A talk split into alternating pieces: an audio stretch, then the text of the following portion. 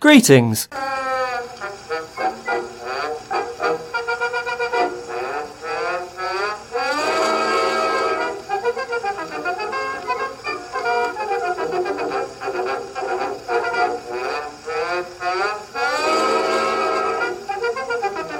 One must not get one's knickers in a twist.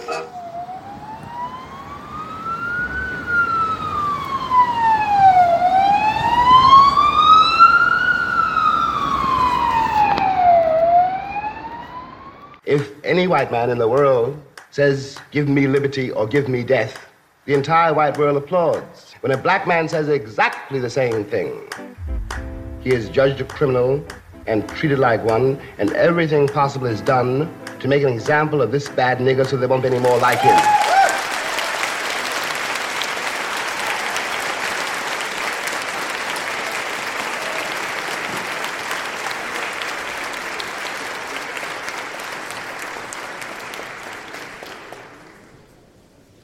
So today we are talking about the legendary Rosa Parks. Now, Rosa Parks was never striving for fame or glory. She just wanted to do what was right. And I think it's very relevant with what's going on at the moment with the Black Lives Matter campaign that we highlight the struggle that has been going on for a long time, and we use our voices to get justice. The clip that you heard at the beginning of this podcast is from a film documentary called I Am Not Your Negro. It came out in 2016, and I very much recommend that anybody watches it. It's incredible, it's true, it's not fabricated, it's history. So please go and watch this film. For those of you that follow me on social media, you'll be aware that I do support the Black Lives Matter campaign. I just feel like it's the right thing to do to use this platform as a source for good and a source to educate people on the history of the black struggle, not only in the US but in the UK as well, and all over the world. So I'm going to start by doing this episode on Rosa Parks, and I will absolutely love to hear people's personal stories. As a white man, I will never understand, but I will stand beside you. You can find me on Twitter, you can find me on Instagram, and you can find me on Facebook. The links are plastered everywhere, so please do come and follow me, send me a message, we'll get chatting. It will be lovely to hear from you. Rosa Louise McCauley was born in Tuskegee, Alabama, on February the 4th, 1913. She moved with her parents, James and Leona McCauley, to Pine Level, Alabama, at the age of 2, to reside with Leona's parents. Her brother, Sylvester, was born in 1915, and shortly after her parents separated. Rosa's mother was a teacher, and the family valued education.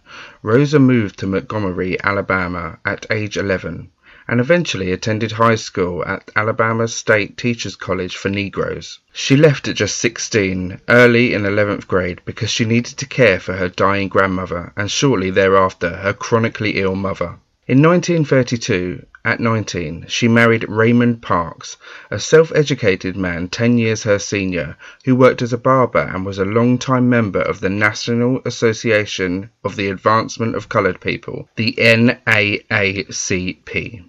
He supported Rosa in her efforts to earn a high school diploma, which she eventually did the following year. Raymond and Rosa Parks, who worked as a seamstress, became respected members of the Montgomery's large African American community, coexisting with white people in the city governed by Jim Crow. Segregation laws, however, was fraught with daily frustrations.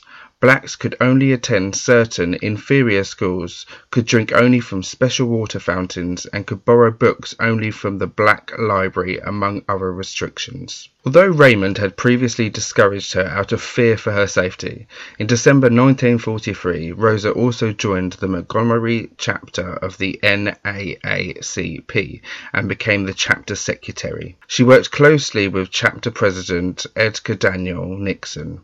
Nixon was a railroad porter known in the city as an advocate for black people who wanted to register to vote, and also as president of the local branch of the Brotherhood of Sleeping Car Porters Union. On Thursday, December the 1st, 1955, the 42-year-old Rosa Parks was commuting home from a long day at work at the Montgomery Fair department store by bus. Black residents of Montgomery often avoided buses, if possible, because they found that Negroes in the back policy was so demeaning. Nonetheless, 70% or more riders on a typical day were black, and on this day, Rosa Parks was one of them. Segregation was written into law. The front of a Montgomery bus was reserved for white citizens and the seats behind them for black citizens. However, it was only by custom that the bus drivers had the authority to ask black people to give up a seat for a white rider. There were contradictory Montgomery laws on the books. One said segregation must be enforced, but another, largely ignored, said no one person, white or black, could be asked to give up a seat even if there were no other seats on the bus available. Nonetheless, at one point en route, a white man had no seat because all the seats in the designated white section were taken. So the driver told the riders in the four seats of the first row of the coloured section to stand, in effect adding another row to the white section. The three others obeyed. Parks did not. "People always say that I didn't give up my seat because I was tired," wrote Parks in her autobiography. "But that isn't true. I was not tired physically. No. The only tired I was tired of giving in." Eventually, two police officers approached the stopped bus, assessed the situation, and placed Parks in custody. Now, before I go any further with the Rosa Parks story, I think it's very apt that we mention a 15-year-old girl who came before Rosa Parks, who did exactly the same thing, who is less well remembered. So her name was Claudette Colvin. In March 1955, 9 months before Rosa Parks defied segregation laws by refusing to give up her seat to a white passenger, 15-year-old Claudette Colvin did exactly the same thing. The problem arose because all the seats on the bus were taken. Colvin and her friends were sitting in a row little more than halfway down the bus. Two were on the right side of the bus and two were on the left, and a white passenger was standing in the aisle between them. The driver wanted all of them to move to the back and stand so the white passenger could sit. "He wanted me to give up my seat for a white person, and I would have done it for an elderly person, but this was a young white man. 3 of these students had got up reluctantly, and I remained sitting next to the window," she says. Colvin told the driver she had paid her fare and it was her constitutional right to remain where she was. Colvin was arrested, and instead of being taken to a juvenile detention centre, Colvin was being taken to an adult jail and put in a small cell with nothing in it but a broken sink and a cot without a mattress. Colvin was the first person to be arrested for challenging Montgomery's bus segregation policy, so her story made very few local papers. But 9 months later, the same act of defiance by Rosa Parks was reported all over the world. Although Parks used her one and only phone call to contact her husband, word of her arrest had spread quickly, and E.D. Nixon was there when Parks was released on bail later that evening. Nixon had hoped for years to find a courageous black person of unquestionable honesty and integrity to become the plaintiff in a case that might become the test of fidelity of segregation laws. Sitting in Parks' home, Nixon convinced Parks and her husband and mother that Parks was the plaintiff. Another idea arose as well. The blacks of Montgomery would boycott the buses on the day of Parks' trial.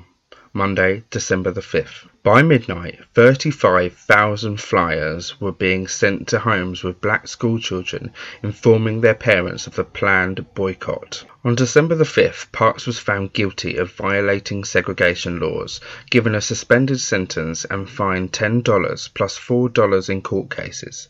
Meanwhile, black participation in the boycott was much larger than ever optimists in the community had anticipated. Nixon and some ministers decided to take advantage of the momentum, forming the Montgomery Improvement Association, the MIA, to manage the boycott, and they elected Reverend Dr. Martin Luther King Jr., new to Montgomery and just 26 years old, as the MIA's president. As appeals and related lawsuits wended their way through the courts, all the way up to the U.S. Supreme Court, the Montgomery bus boycott engendered anger in much of Montgomery's white population, as well as some violence.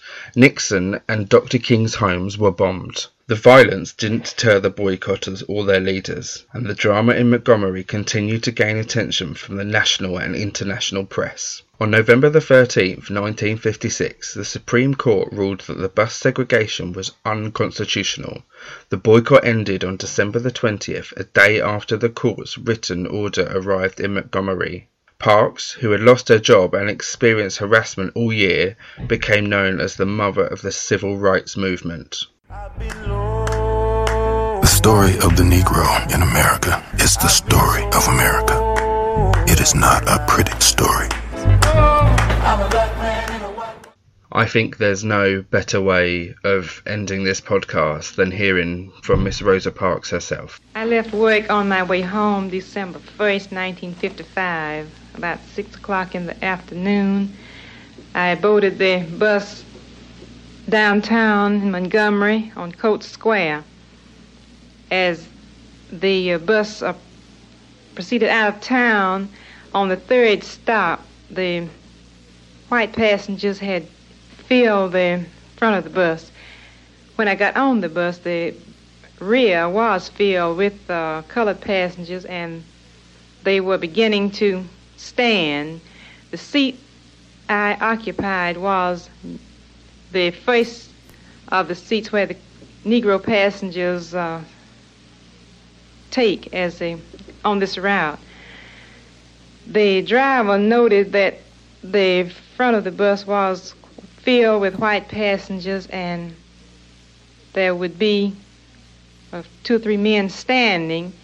He looked back and asked that the seat where I had taken, along with 3 other persons, one in the seat with me, and 2 across the aisle, was seated.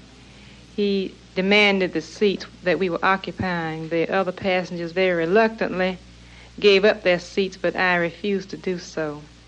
He then called the officers of the law.